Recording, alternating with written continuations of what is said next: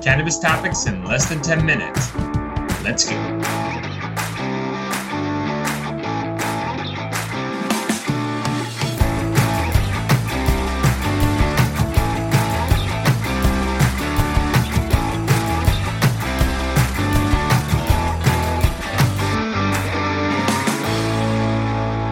What's up, guys? Welcome back to another episode of The Dime. I'm Bryan Fields, and with me, as always, is Kellan Finney. And this week, we've got a very special guest, Nate Lipton, co-founder of CannaCribs, Grow House, and Grow Network. Nate, thanks for taking the time. How are you doing today? Doing well. Doing well. I'm uh, had my coffee, have my tea now because I'm a caffeine freak. I like to have all different variants.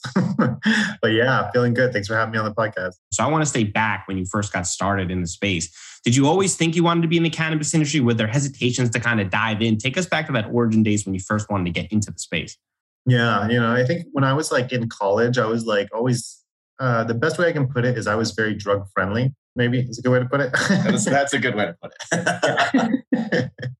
and um, I don't know. I didn't think of it as a career though. I just thought of it as like a lifestyle, right? And uh, I was like, oh yeah, I'm gonna get into one of those careers that like everyone tells you about when you're 13. You're a lawyer, doctor, you know, or something. I was like, you know, I kind of took a lean towards like doing mathy things. I love spreadsheets and you know, I love calculations and figuring things out. So ended up like kind of going the economics slash finance direction and um, did an internship at Morgan Stanley. And I was like, bro, I hate this. Like, I absolutely hate it. And then I was like, okay, I uh, obviously don't like this kind of like bureaucratic hierarchical structure. I want it to be a lot more free flowing. I probably need to like work in an industry that's like not as mature. And um, maybe I even have to work for myself eventually. So, what's that process going to look like? Obviously, I should work for other people and, you know, get kind of bust my chops a little bit. So that's what I did. And I was like, the cannabis industry is probably the most interesting one because, you know, I think I've heard a lot of people tell me, whether it was professors or mentors or family members that I respected, they're like, you know, yeah, it's important, you know, like maybe how much effort you put into things and maybe how lucky you are, how smart you are, all these things. But, you know, what really kind of matters too is making sure that you're riding a wave that's cresting. And I was like, cannabis seems like a wave that's cresting cannabis has always kind of been a little more hush hush and a little under the radar. How are you able to cultivate those relationships with these growers to allow you to kind of come in with a camera and start filming some of these processes? So the first episode we ever filmed was at Glasshouse Farms with Graham Farrar and Kelly and Ash, a few other people that were out there that were business partners of his. And we got in the first episode because we were just like, hey, it's a concept. Graham, and we knew Graham from you know just doing business and um, on the equipment side. And he was like yeah you know seems like cool project. That's the kind of guy that graham is. He's like down for anything. It's like yeah come on bring bring a bunch of cameras and i'll let you in the facility. We'll run around. Cool. Did that. We were not efficient at all. There was like a 10 person team still around 10 people. And then it took us like literally like six to eight months to edit that episode. And then we launched it on youtube. And we had no idea whether it was going to like do well or not. And did pretty well. Like picked up a lot of steam, got a lot of views, and we are like, cool. Nate, what is one factor statistic about growing cannabis that would shock 90% of the cannabis industry? I mean, here's two things that maybe this is more market dynamic based, but you know, I think the cost of production for cannabis, like it's going to be commoditized and it's going to be like a hundred bucks a pound in like probably 10 years, something like that. Like it's, it's going to be a commodity just like any other thing that you grow. You know, just like if you think about grain or strawberries, people are buying futures on cannabis and you know things like that.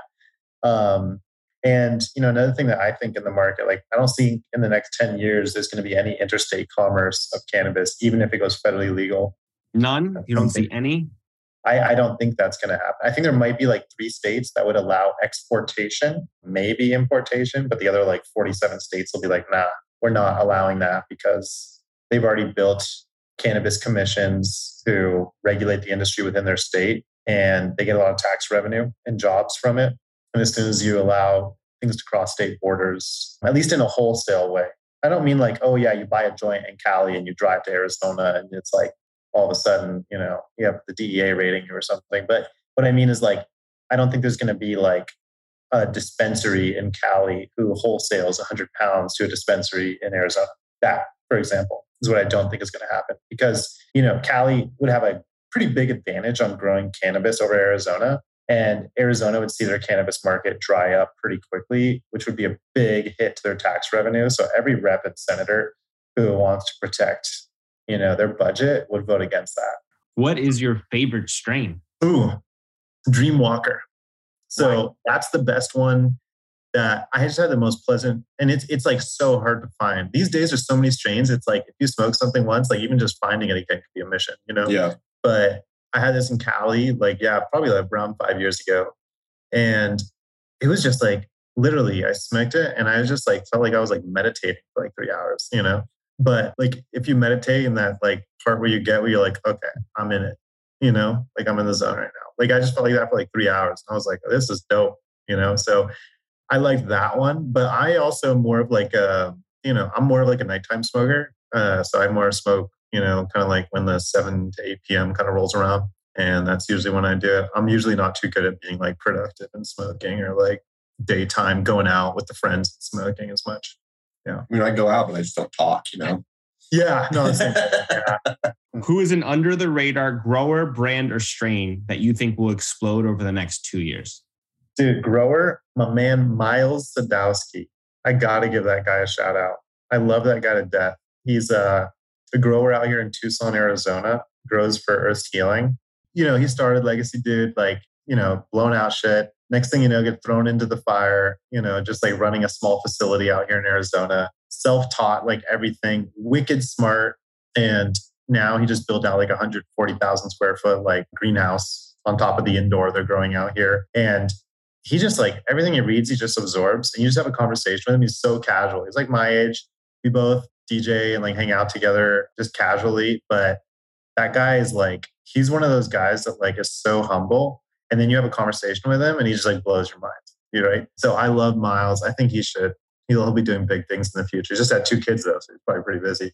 And then cannabis brand that I think is going to blow up. Well, you know, this isn't a brand in particular, but this is more of a trend I'm going to put out there, and some brands are jumping on this trend. But uh, like for example, have you guys ever tried any of like the uh, kind of water soluble nano emulsified edibles? Yes. So those are becoming more and more popular, and what I do see in the future, I think, you know, if I were to like guess, is like I've seen some sodas come out where they're like trying to be like the alternative to White Claw, where it's like, you know, it comes on in 15 minutes and it's done in like an hour, an hour and a half. So it's like you can take an edible and you're not high for like eight hours. What is one takeaway you found through your experience that most growers or facilities are overlooking? I think in California, not so much, but I think in a lot of other states, they're not doing testing in their plants for certain viruses. Hop latent viroid, probably the most well known and popular one. And uh, what happens when you have plants? And the plants can have like varying degrees of HLV. So it's not binary. It's not like you have it or you don't. It's like your plant can be kind of infected, medium infected, or super infected. But what can happen is if it's just barely infected, you're just like, man, you know, my yields are going down a little bit and my testing results on the cannabinoid side are going down. And like that's one of the indicators that you could have HLV along with a few other kind of morphological things in the plant. Since mm-hmm. you've been in the cannabinoid industry, what has been the biggest misconception? Maybe that everyone's just killing it, like rolling in money every night. I think a lot of people assume that. I think there was like a study that came out that was like two thirds of like cannabis businesses that have opened within the last five years are still not profitable. Yeah. And, you know, just because it's got the allure like this black market appeal where you're just like, you know, Pablo Escobar, your money, it's like, it's not like that. It's just another business. If you could sum up your experience in a main takeaway or lesson learned to pass on to the next generation, what would it be? A little bit of putting yourself outside of your comfort zone and just trying to start at the bottom if you really want to be somewhere, but make it known that you want to learn and you want to grow. Don't assume that other people are going to know that and that they're just going to like throw you on the back of their coattails and take you with them. Like say, like, look, down and put in the work, but I want to be constantly progressing and getting better. Cool. So, Nate, for our listeners, they want to get in touch, they want to learn more, and they want to watch Canna Cribs. Where can they find you? Yeah. So the YouTube channel is actually called Growers Network. Growershouse.com is the e commerce site where we sell everything you need to grow cannabis. Growersnetwork.org is the forum, and they all have their social media channels and stuff like that. And then I have my own Instagram, nate.j.lipton. If you want to hit me up. I respond to DMs like 90% of the time, I'd say. Cool. You We'll know. link all those up in the show notes. Thanks for taking the time. Yeah, appreciate it, guys.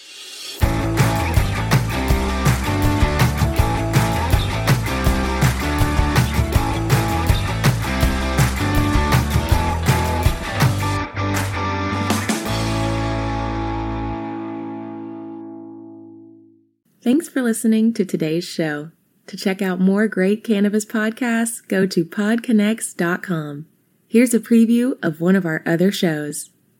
Hey everyone, it's Ryan from the Cannabis Connoisseur Podcast. If you're looking for ways to utilize cannabis to keep you healthy, strong, and sharp, come join us every Wednesday where we dive into the best ways to use cannabis to optimize your life. Topics include cannabis and athletics, cannabis for productivity, cannabis for anxiety, cannabis for a healthy immune system, and so much more. If you're a curious connoisseur, this show is for you. So please head over to our page and we're looking forward to seeing you this week. Bye.